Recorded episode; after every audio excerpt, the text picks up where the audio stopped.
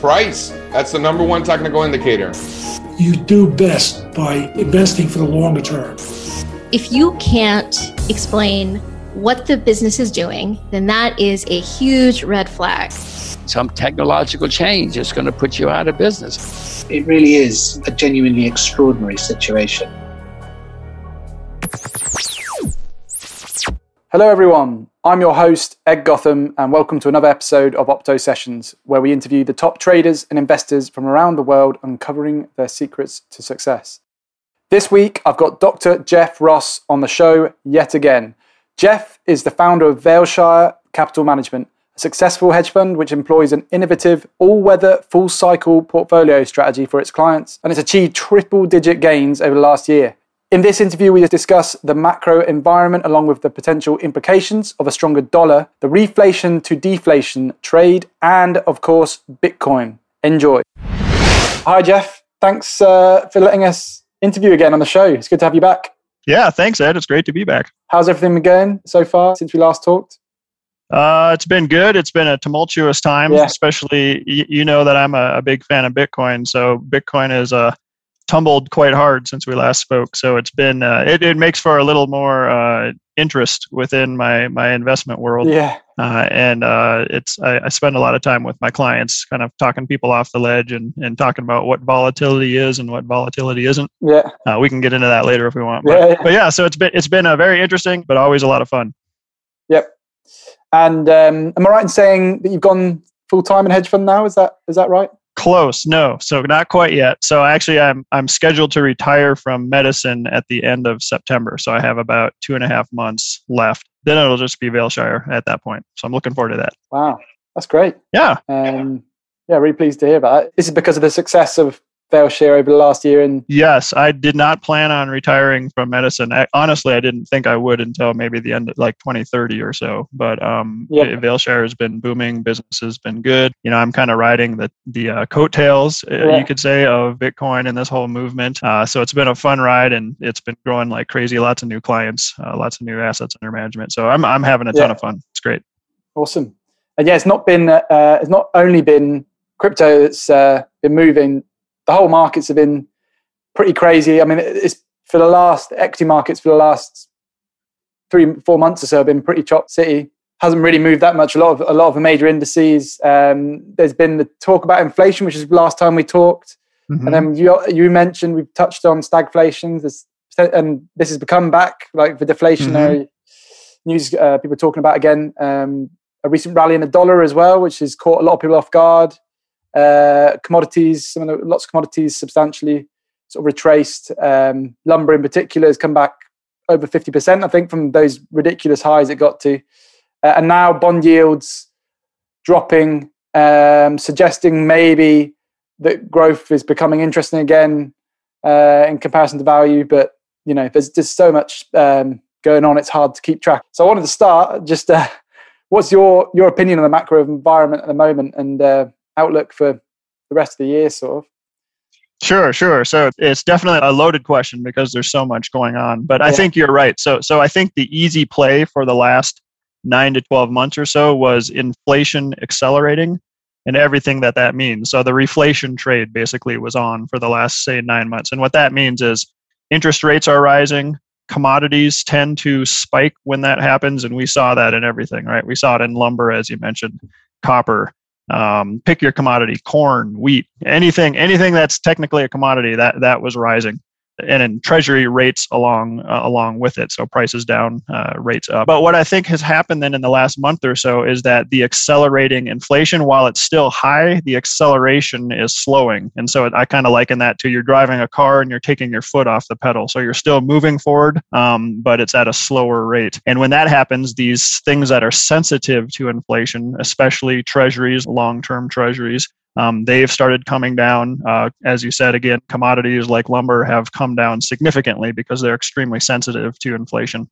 Um, and so the reflation trade is off for the moment. So, how do I see this for the summer? Um, I think we're in a transition zone right now. So, basically, all of those things that worked really well, I think at best they'll be choppy, and at worst, they're going to continue to lose a little bit of value. So if you're if you're betting for um, rates to rise, I think you're going to be on the losing side of the trade at least in the short term. Possibly going into the fourth quarter and into the kind of the first half of 2022, we may see uh, a return of that reflation trade. Although I don't think nearly as severely. I think the time to be in in that was the last nine months, yeah. and I think we're past that now. So it's it's choppy. The markets are a little bit turbulent and hard to discern at the moment. Um, but I do think we're on a little bit of a no more a reflation trade, but we slightly are going back to a risk on uh, precarious market for now. So I think it's a good environment for growth stocks. Yep. Pretty good, but kind of scary, kind of precarious. Yep. Tons of margin out there, tons of debt out there. Uh, there are signs that we're nearing a top, possibly. Um, it did look like that, yeah. I mean, technically, it's tried a few times, isn't it? It's been caught in this sort of box, if you like. Um, a lot of agencies. Yep. Um, but I mean, it keeps on getting bought when it goes to those lows as well. So it's, it is hard it to, to understand which what the direction is going to be. And it seems like a lot of even like Bitcoin as well. A lot of them are caught in these sort of boxes. Are we going to see that for yes. a while? Do you think is that just going to continue the choppy market? I think choppy for a while. And actually, since you bring up Bitcoin, I actually think Bitcoin has is sort of becoming the canary in the coal mine. So it was the first thing to dump. I think mostly related to what happened in China, and we could get into that if we want to. But China basically banning it and kicking Bitcoin out of the country, uh, the miners in particular. Um, and so that was the first to dump, and it dumped hard, right? It dumped over fifty percent. That that's painful when yeah. you're when you have big positions in in Bitcoin. Um, but I think that um, it, it, it may also be the canary in the coal mine for a return of risk on. And so it's there's a chance I think that we see Bitcoin start mm. to return back and start to approach new all-time highs within the next couple of months. It's I, again, I just want to emphasize. I think what the markets are showing right now is transition phase, and so I just expect choppy sideways price action in a yeah. lot of things, from commodities to stocks. People are buying stocks um, but but it, it reminds me of uh, the the last big dance before the yes. music stops, and so I would not be surprised if we saw a return of volatility very soon. In fact, in my hedge fund, I just started buying uh, like the VXX, so I'm I'm going long volatility. We haven't we had that last big spike all the way back in March yeah. of 2020 with COVID, and it's been on this slow decline ever since then. And people are very complacent right now, and I think this is when my spidey senses turn on, yeah. my antenna go up, and I start getting concerned that things are getting a little too complacent, and it's probably uh, time to start buying insurance uh, on our portfolios. And because an increase in volatility would suggest potentially a negative effect on equity prices, is that generally what happens here? Absolutely, yeah, yeah. That's that's when we see those kind of scary drawdowns that happen really mm. fast. Uh, in equity. So I would not be surprised actually if this summer if that happened. Yeah. Um, so the things that have done well, I think, are starting to pull back. The commodities and energy, financials, things like that are are pulling back from their all-time highs. Growth is doing well, but it often does really well right before it crashes. So right. it's possible we're entering a period like that. Yep, yep. No, that's interesting. And how much do you think it's important that you know the summer trade? Everyone says you know the big traders are away from their desks. Does that still have an impact on you know the moves? Won't be as pronounced and stuff. I mean, we're suggesting return of volatility. I don't know how much that actually impacts this sort of thing nowadays. Yeah, you know, I think those old adages were more true back in the day, um, and uh, yeah. but not as much anymore. I think there's some truth to it, but for the most part, no. Every year is a little bit different. I try to trade each year, each summer as a new summer, and and based yeah. on what the underlying conditions are telling me. So um, I would not be complacent, although this might be the summer to literally sell and go away because we may see a big drawdown and a return of volatility. But who, who hmm. knows? The future is hard to predict. It's very, very difficult to predict, isn't it? And um, how much? I mean, the valuations are particularly high at the moment. Are they are they justified at, at all, or is it just because there's so much money that has to be deployed somewhere and it's going into equities because bonds are, you know, not that interesting? What's popping them up? You know, right. Well, again, I, I, mean, this gets back to to the the big riddle of what do you do in the face of a tidal wave of monetary supply? So there are dollars. You know, all Western countries are flooding the system with with fiat, and it has to go somewhere. And so, um, where it usually goes is into assets like equities, real estate. It's you know, the I think I think all of these are in basically an epic bubble that's being promoted by this massive printing of fiat I'm concerned with what's going on in the reverse repo markets. That basically what that is signaling to us is that banks have just so much liquidity on their balance sheets, they don't know what to do with it. And they're basically starting to say, you know what? It's looking dicey. We don't have a great investment alternative because, as you said, equities are really expensive. Are you going to put your money in bonds? I mean, seriously, that's return free risk. Um, housing is crazy, uh, you know. And here in the states, I don't know what it's like where you're at, but in, in Colorado here, uh, housing prices are going up. Yeah, we keep on two to ten percent per month. Yeah. I mean, it's just insane, That's- and that's not normal. It's not Right, I sustainable mean, as well. Uh, It's not sustainable, and it's people who who have never thought about housing are talking about going into careers again of flipping houses. It's like 2005 all Where- over again. Where's all the capital come from? I mean, it's it's got down from the stimulus and. But I mean, you need a I lot think- of money for for for buying a house, right? On, on, Right. wrong? Yeah, no, well, yeah, absolutely. Well, you need less and less because it up until now it has been that people have more savings than they've ever had because of the stimulus money. People aren't working, so they're bored, so they're putting it to work in speculations. Um, and but what but the concerning thing for me is I think we saw with Wells Fargo yesterday they they officially are closing down their personal line of credit uh, business. They they're just shutting it down. And when you see banks start to get really conservative like that, that gets me worried they're looking a quarter into or two into the future and they're saying i don't like what i see time to shore up our defenses and let's wait and and there'll probably be a crash at some point and then we can uh, release our capital at that point and Mhm. get things much cheaper so i'm concerned we're going to see a big de- devaluation in the coming few months And do you reckon that will? Because surely that's going to affect uh, n- numerous markets, like yes. you know, even though it's just the housing market. So there could be a big sell-off at some point. There is a danger because capital Yes. could just be withdrawn from the markets because it's too risky to have it in the markets. Or Right. And I will say, by the way, I think we're stuck in this perpetual cycle of these booms and mm-hmm. bust. And and so, like I said, it's been very complacent, and I think that's a it's related to the amount of liquidity that has been pushed into the system. Um, but every once in a while, that peaks, and I think we've recently peaked. Honestly, that that margin uh, levels have gotten so high so quickly that basically the people who know what's going on on on the inside they see danger ahead. So they're they're all pointing. There's red flags starting to pop around everywhere i think it's just inevitable that we're going to see another bust and i think that's coming sooner than later we'll see that because volatility will spike and it's going to show up in the equities markets for sure as we know because we've been through these now several times it goes across the board so there's really nothing safe other than holding probably cash yeah, and um, how do you approach something like that? Say you've got a Yeah. portfolio. you know, I mean, you've been suggesting you're buying options for Mm-hmm. Is that the is that the the logical way to get a, a relatively good uh, insurance for not too much sure cost? Yeah, so there's multiple different ways. That I say the easiest way for most just straight up uh, investors, mom and pop investors, is um, just just go to cash. Sit sit in cash. If you if you're 100 percent in stocks right now, um, maybe go down to 50 percent or something, or, or reduce your allocation. That's the easiest way for sure. Um, cash holds up the best. Even in the March 2020 uh, pullback, I went to in in my fund um, a lot of cash, but then also U.S. Treasuries and gold treasuries and gold also got crushed um, eh, back then too. So that was pretty painful. And Yeah. Bitcoin, I was well, maybe some, one of these would be a safe haven asset. None of them were. Everybody just wanted cash, um, and so that's likely that something like that will happen again. So other ways to do it, like I said in my fund, I'm actually long um, uh, VIX. So long VXX is a symbol you can use. It's an ETF.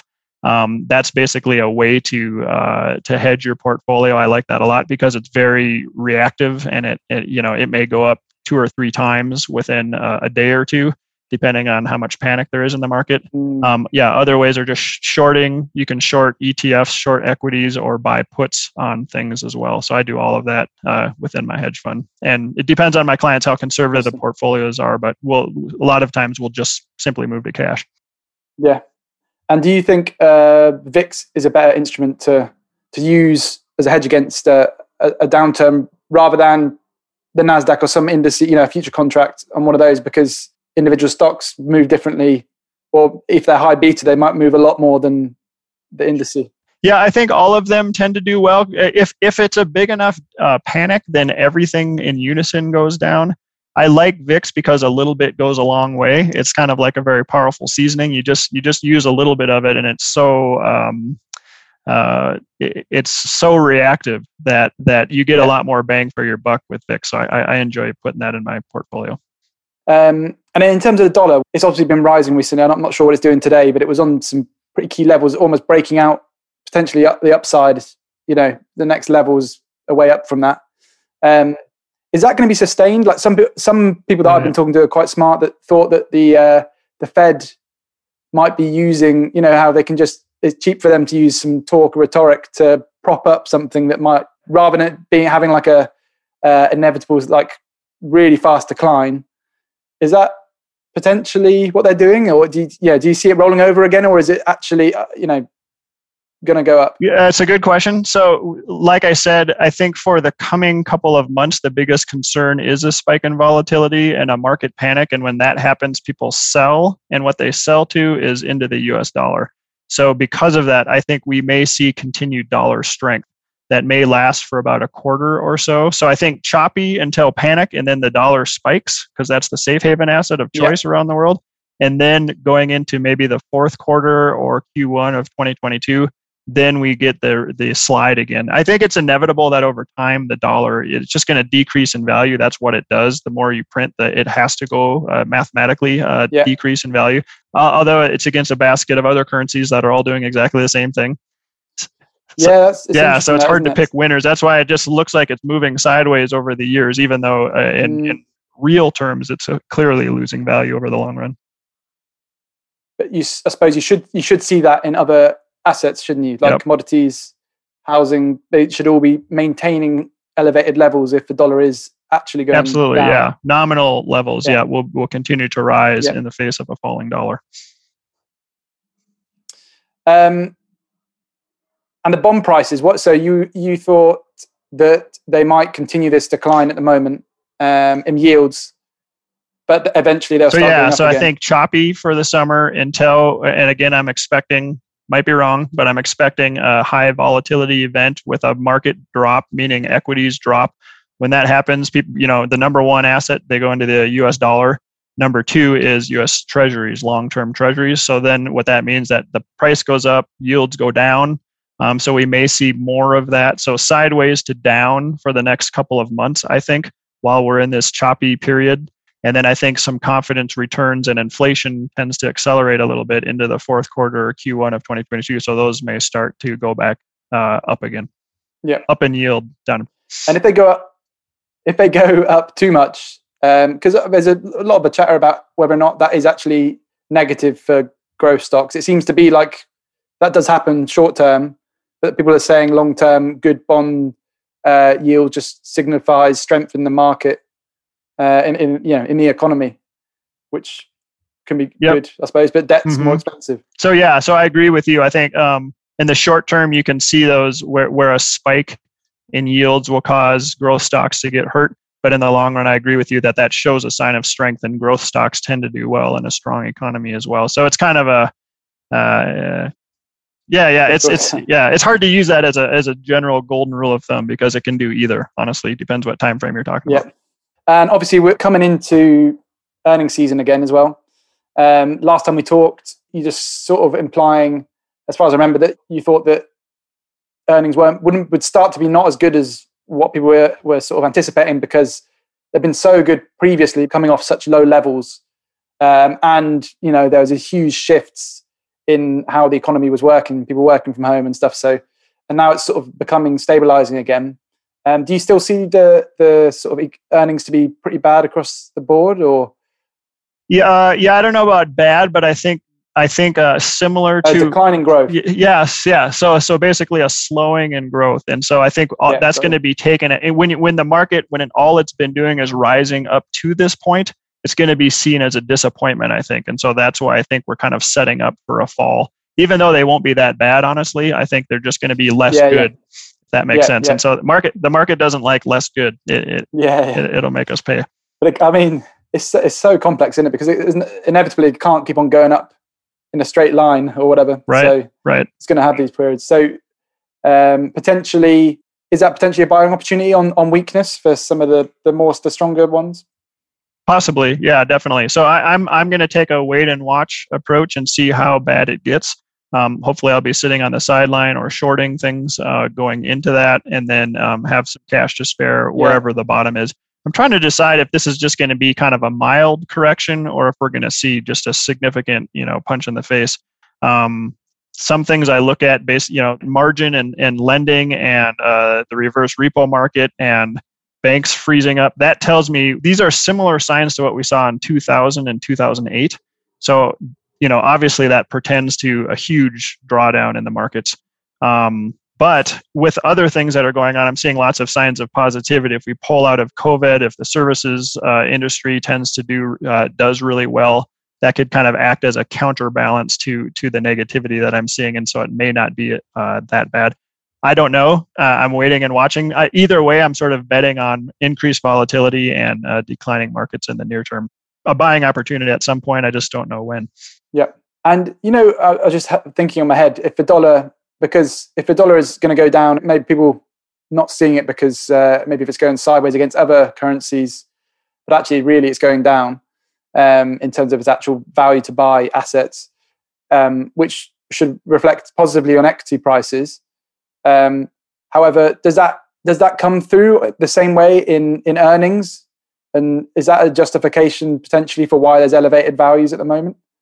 Yes. So I think because because interest rates are just historically low, you know, at millennial low levels, and because yeah. um, there's so much liquidity in the system, it, it just by natural function has to drive uh, PEs higher and multiples higher in general.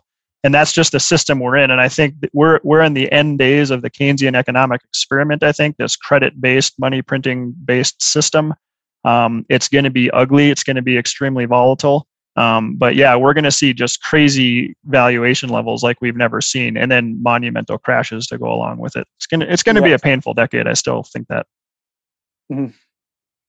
And um, I had a question about some stocks are almost uh, you could you could potentially argue are are so powerful in their disruption of something, whatever it is. I mean, you can pick out a few of them. There's some such as Upstart is maybe an example of one where revenues are just growing so quickly, um, and it seems as though their business um, is doing very well. But you know, anything can happen. But are these companies, if they do keep on having exceptional earnings reports, even through periods where the market's actually, you know, taking a strong correction, do, do are there stocks that buck the trend and, and you know have very strong relative strength, um, and may not go down or you know hold well? or even go up? Like, does this happen? Or if there's a market crash, does everything pull down? And yeah. okay, varying relative strength, but I, I, tend to think because it's such a systemic problem that the risks are also systemic, and that everything gets sucked down uh, in a drawdown. Unfortunately. Yeah. Um, but these companies that you're speaking of, so companies that are riding the large secular trends, software as a service, still obviously AI, uh, robotics, uh, Bitcoin in the crypto industry, um, electric vehicles, those kind of things these obvious trends that are going to be much higher in 2030 than they are today, they're still going to go down. And when they go down, they tend to go down much harder because their valuations are so high. But then they're the ones that have the V shaped recoveries, they recover the quickest. So I like to have those kind of on a watch list. And when we see these big pullbacks and when these great names of these whatever, pick a company uh, that that pulls down 50%, I like to you know really bet big on it at that point uh, after it's come down. Got yeah, that's interesting. Um, so, I mean, you touched on a few there. What innovative sectors do you think are going to do well over the next next decade? I mean, electric vehicles. Yep.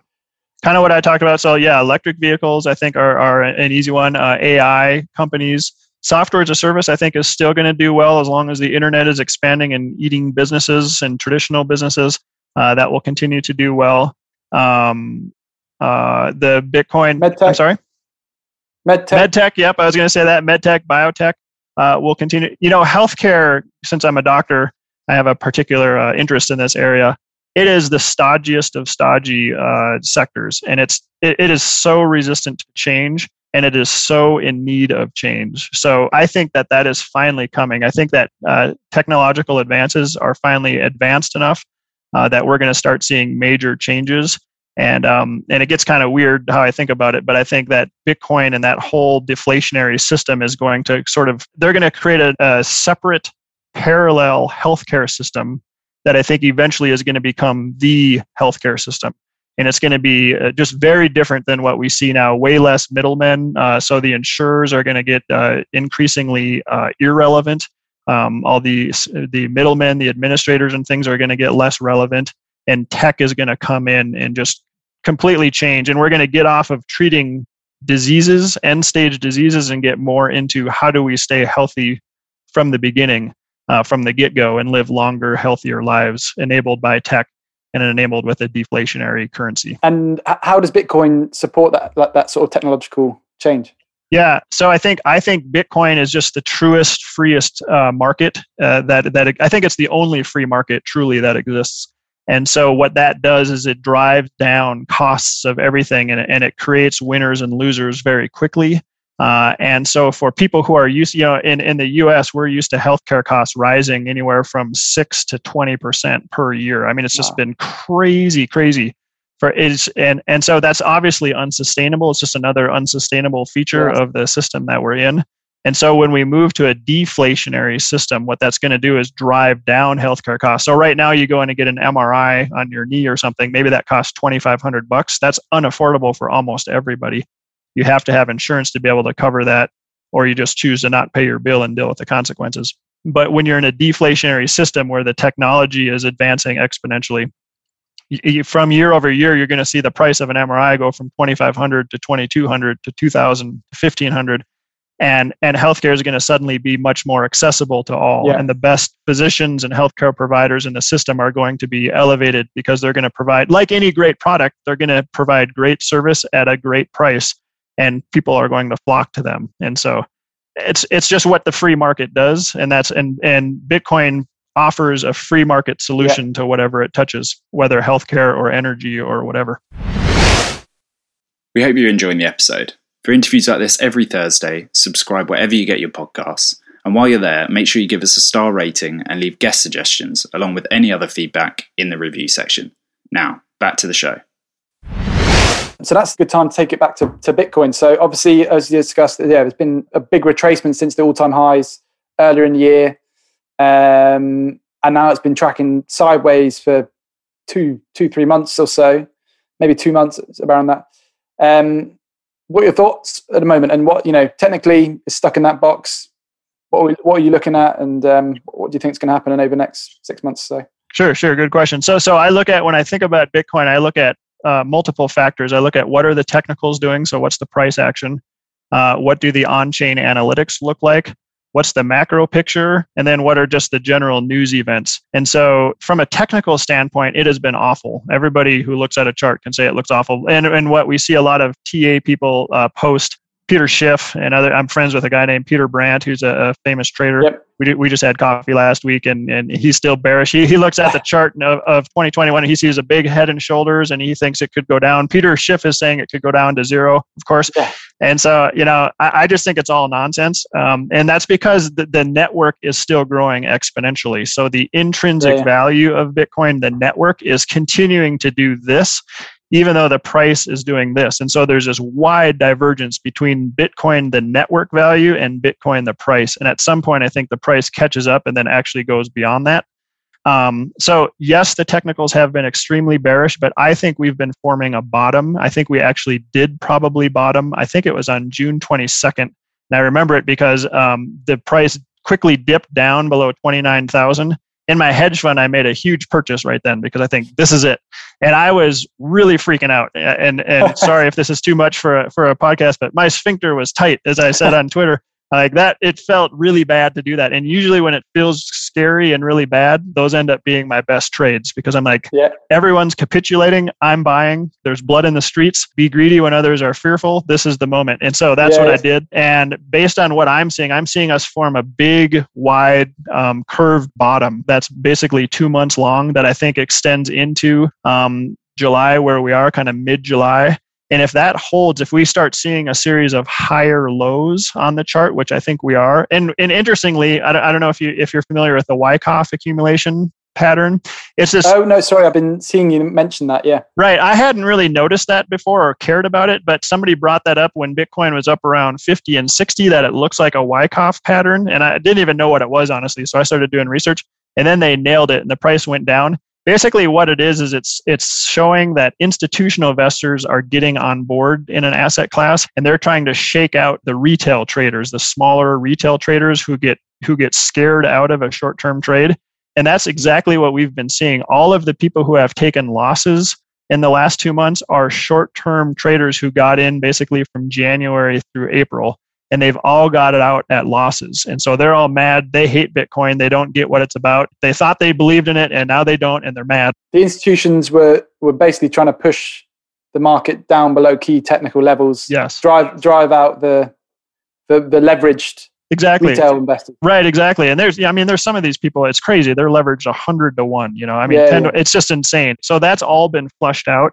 Every time you go below key indicators, the 200 day moving average was breached. Then we had the bear cross, you know, and that's that's sca- scary. The death cross, Yeah. excuse me. That's really scary for everybody, and all these different things. But but what I've noticed is we we have a huge level of buying support right at about thirty thousand and just below. There's another resistance band for whatever reason, and John Bollinger of the Bollinger Bands, a guy, he sees this too, but th- there's a resistance at about 35, 36,000. And then the last line of resistance is that 200 day moving average, which right now is about 44,000, I believe. Um, and so Yeah. we need to get past those two levels before we can resume the uptrend. And I still hold, I just tweeted it out yesterday and it's gotten a lot of impressions on it, a lot of, a lot of interest. I think we're in a similar uh, setup to 2013. So 2013, there was this huge bull run up and then out came the um, was it Mount Gox Silk Road stuff came out, and it crashed the bull market, and everyone said it was over, and it was a horrible like spring summer. And then what it did from I think September ish to December of 2013 is it went up more than 10x in price. And I actually think we're setting up Yeah. for a similar price. I still hold that by the end of this um, bull market. It may be extended beyond 2021, but I still think four to 500,000 per Bitcoin is in play within basically the next 12 months. But we'll we'll see. Yeah. It's good that you can see it in other assets over time that forming a strong base, especially after such a big run up, right? Like it's still in a long term, long term, it's, you can see that it still looks yeah, incredibly good. It's just the, the short term that isn't good. And you can't just keep on going up in a straight line. Right. And um, it's interesting to see that when the institutions got involved, and then I think uh, Peter Brandt also tweeted, and actually we mentioned I mentioned it last time that uh, I, I believe uh, I know it was on Twitter. I think I, I commented you that Goldman Sachs trading desk opened up as well. Mm-hmm. Uh, so if, if you can see that they're playing around the market and it's and in in a market that has such extreme leverage and no no controls as well, like the stock market. that- I mean, the market doesn't shut when it goes down Right. 20, 30 percent. Um, you can see how this sort of thing happens, right? So Right. uh, e- even in things that have good underlying fundamentals.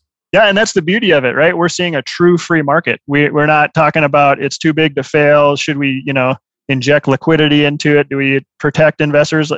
You eat your own cooking. This is what capitalism really is, and this is what Yeah. a free market really is. So you take your chances, and you might, if, if you invest in Doge because Elon is on Saturday Night Live, and now you're down seventy percent, like that's that's how this works, and that's how Yeah. markets are supposed to work.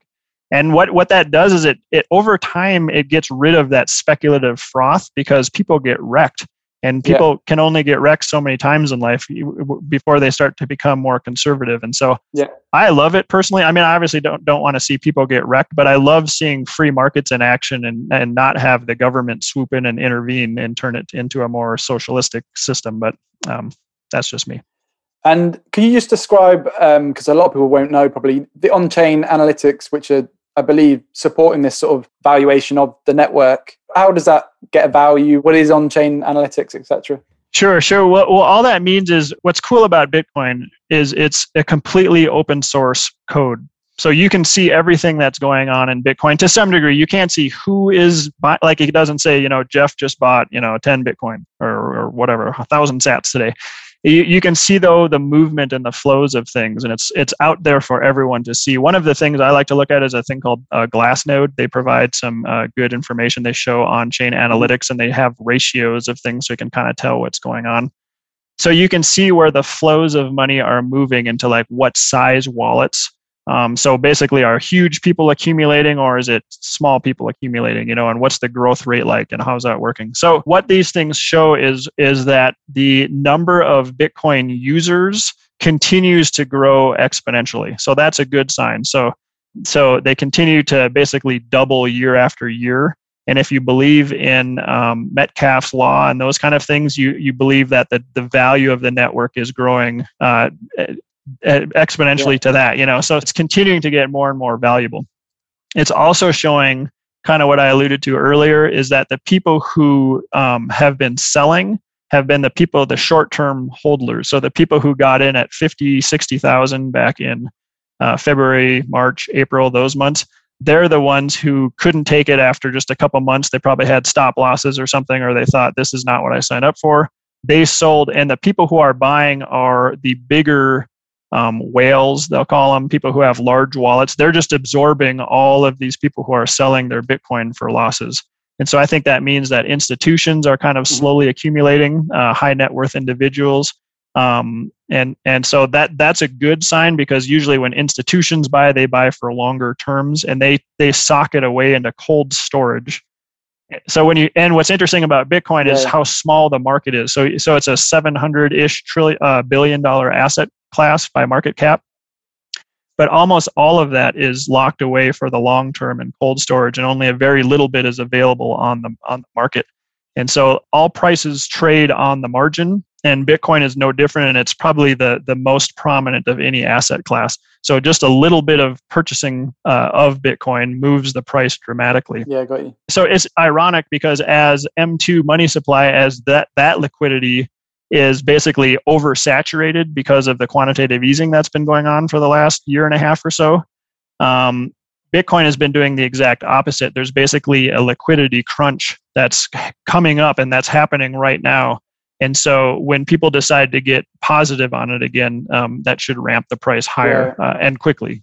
It'll be it'll it'll be uh, extreme upside volatility, I believe, and it's going to be pretty fun to be to be long at that point. And regarding China, you touched on it. Um, what do you think?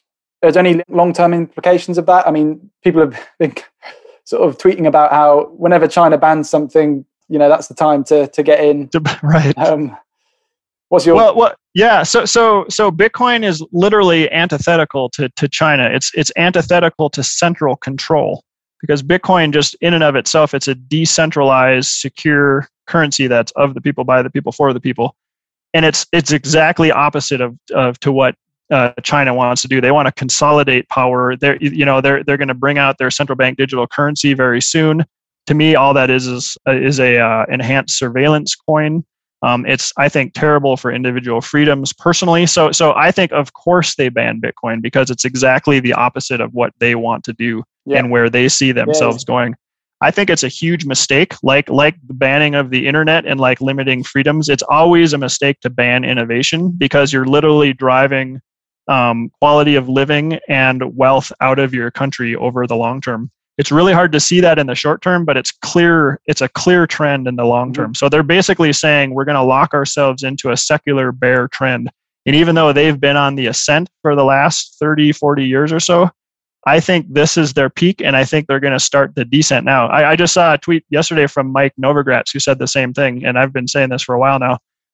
Mark my words in 10 20 years from now we're going to look back and we're going to see about 2020 2021 was where they peaked and then they're going to start their decline. And they're they're not going to be number 2 uh, 20 years from now or not or most people thought they were going to overtake the US I think they just sealed it that they are not uh, they're not going to maintain that trajectory and this is because uh, the protectionist policies and you know trying to insulate right. and not being open to trade with, properly with everyone protectionist the centralized control always loses to a free market over the long run. It's because you're, sti- like I said, you're stifling innovation, you're stifling progress, you're stifling uh, wealth, and you can't continue that. It, it, you can you can kind of keep up the charade for a while, but after a while, you you know I can't. It's it's a, somebody from uh, from England, Margaret Thatcher, yeah. maybe, who said you you eventually run out of other people's money to spend, and and so these socialist systems eventually that's what happens. You can only stifle innovation for for so long before it starts to show up in decreased quality of living. That's interesting.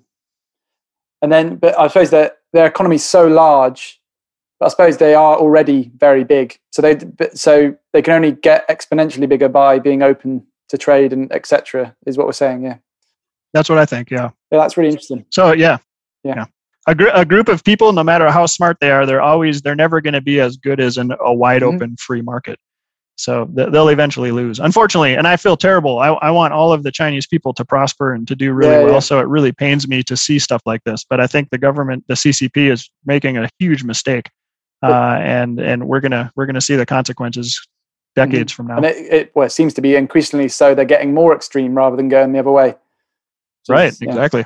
Yeah. Um, what do you think the Chinese people are going to find some way to buy Bitcoin? It's do, yeah. Will they? Will people find a way when they're when they're you know when the government tries to tell them they can't? They they will eventually find some way to to do it.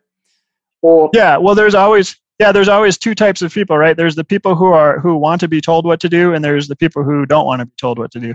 And so most a lot of the people will just fall in line and they're going to trust their government, and that's just how some people are and then there's the other people that are they're going to say like wait a second this is why would i do this like who, who are you to say i yeah. can't do this you know kind of the american spirit and so um, yeah there's i think that it's going to create a huge black market uh, in china and, and and something like we haven't seen yet is is under the under the scenes there's still going to be a large robust bitcoin market but it's going to be uh, kind of under the purview of the ccp yeah. i think because uh, i know for so. a fact and this probably contributed to them pulling this forward that there were companies in Malaysia paying for work, you know, honest work to be done by uh, or uh, and vice versa by you know a company in in China uh, because I think there's some restrictions on what they can do in that way and how they can actually you know the Chinese to take money or put money out outside of the, the country.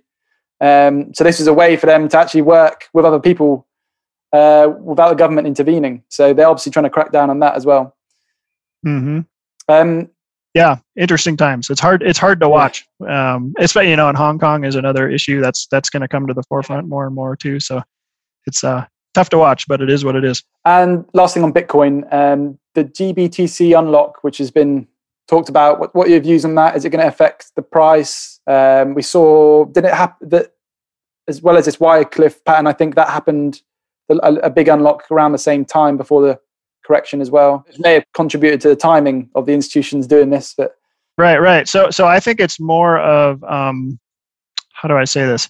I don't think it has to affect the price negatively, but I think that some large institutional investors want it to, and so I think they create a narrative.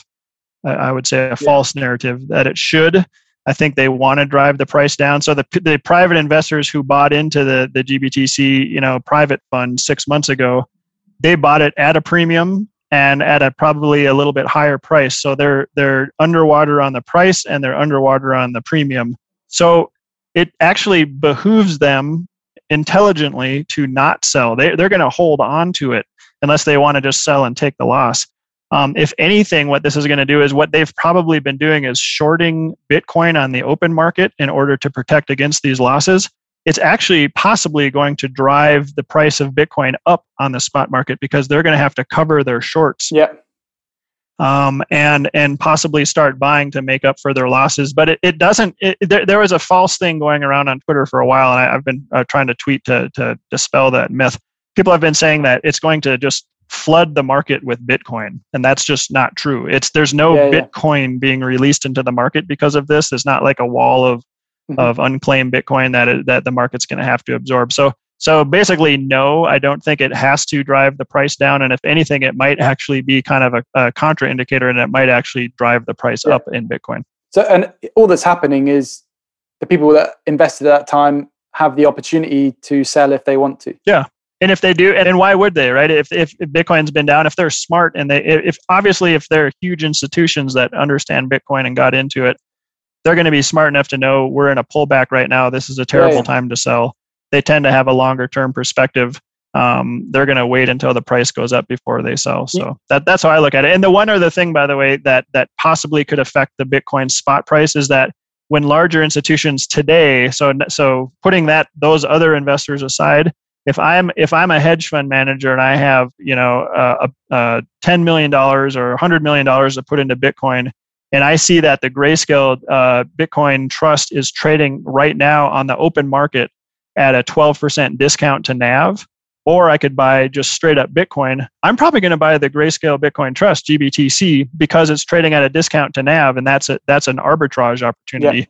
It's very easy to buy and sell, and, and you have that arbitrage that if that goes back to zero at some point, you made an extra 12% on the price of mm-hmm. Bitcoin. So I think most people are going to choose GBTC over uh, Bitcoin on the spot market at current valuations. And they can, is that in terms of buying GBTC, there's no limit on that, is there? You can buy whenever you want. Yeah.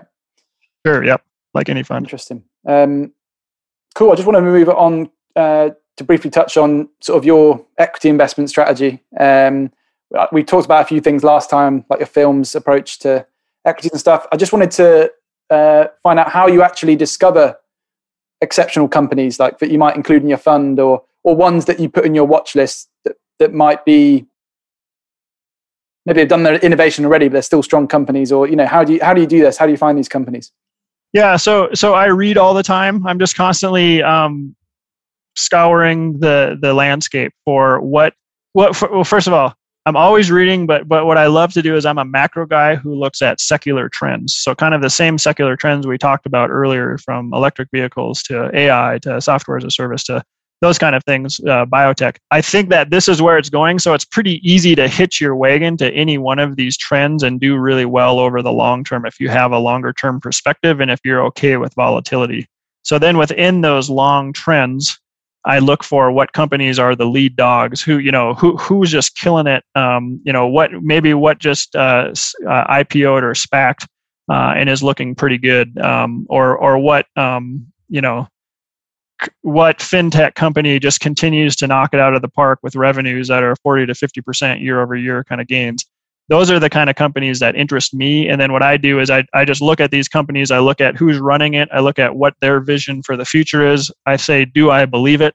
I do my films approach to it. You know i love it when founders are, are leading it and they're innovative and they're long-term value creators and they're master capital allocators uh, and they're stakeholder friendly. And if i can find companies that are doing that within my secular trends then yeah, then I'll I'll definitely consider uh, yeah, uh, buying some. And I usually start my stakes small, like half a percent or one percent, and then build them up over time as my confidence rises. And how important is is revenue growth? Do you think as a metric?